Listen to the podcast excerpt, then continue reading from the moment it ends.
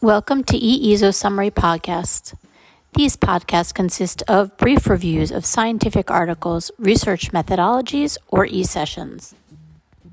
We have Dr. Elvina Almuradova here with us today to speak about news on breast cancer from ESMO 2023. Thank you for joining us. Hello, dear auditory. I am Dr. Elvina Almuradova from Turkey. Today we will talk about breast cancer news from ESMO conference. The first trial is Checkmate 7 FL trial. In this study, nivolumab added to neoadjuvant chemotherapy in patients with newly diagnosed early stage but high risk hormone receptor positive HER2 negative breast cancer. 510 patients were randomly assigned to receive neoadjuvant chemotherapy plus either nivolumab or placebo. After surgery, patients received nivolumab or placebo, respectively, as well as endocrine therapy of the investigator's choice. The results showed a significantly higher pathology complete response rate between the nivolumab arm and the placebo arm 24.5% and 30.8% respectively.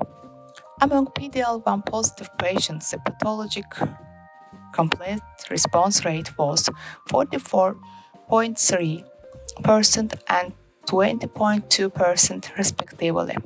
The rate of grade 3 for treatment related adverse events in the neoadjuvant phase was 35% for nivolumab with chemotherapy and 32% for chemotherapy alone. There were two treatment-related deaths, pneumonia and hepatitis reported in the nivolumab arm and no deaths reported in the chemotherapy arm. Although these findings not directly affect our clinical practice for now, they indicate that we need to further investigate how increased pathology complete response will affect clinical outcomes in the long term. And these findings are quite promising because it provides strong clues that immunotherapy can offer positive effects in hormone receptor positive cancer, which is the most common breast cancer subtype. The second trial is about comparing fulvestrant and anastrozole outcomes in patients with metastatic breast cancer who had not previously received endocrine therapy but had experience with one-line chemotherapy. In the Falcon trial, patients were randomly divided into two groups to receive fulvestrant or anastrozole. A total of 462 patients were included in the study. Of these, 230 received fulvestrant and 232 received anastrozole treatment. In terms of the pre-specified primary outcome measure, progression-free survival in the fulvestrant treatment group showed a significant improvement over the anastrozole group. The median progression-free survival time with fulvestrant was 16.6 months compared with 13.8 months with anastrozole. This positive effect of fulvestrant treatment on progression-free survival was particularly pronounced in patients with disease that had not spread to organs, such as liver or lungs. In contrast, no significant difference was seen in those with disseminated disease.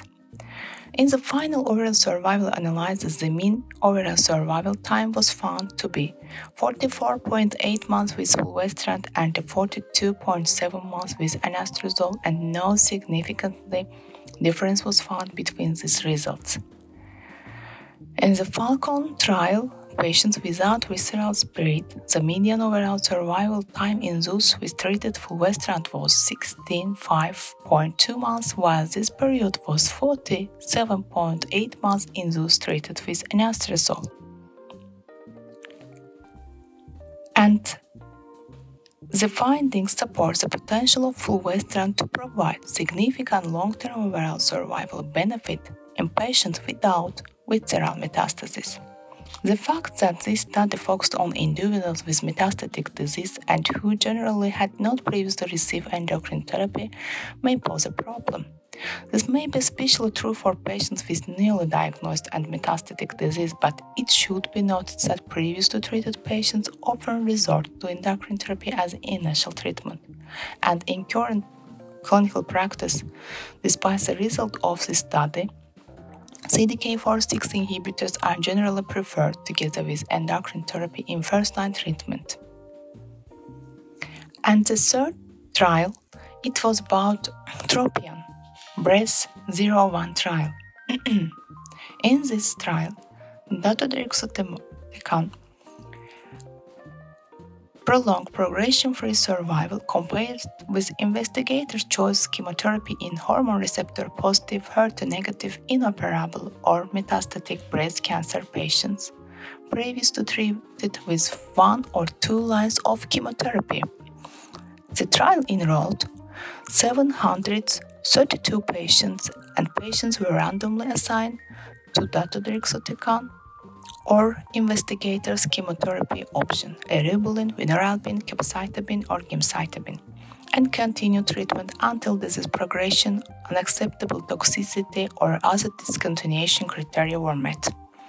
Progression-free survival was 6.9 months for the dato-deruxtecan arm and 4.9 months for the chemotherapy arm.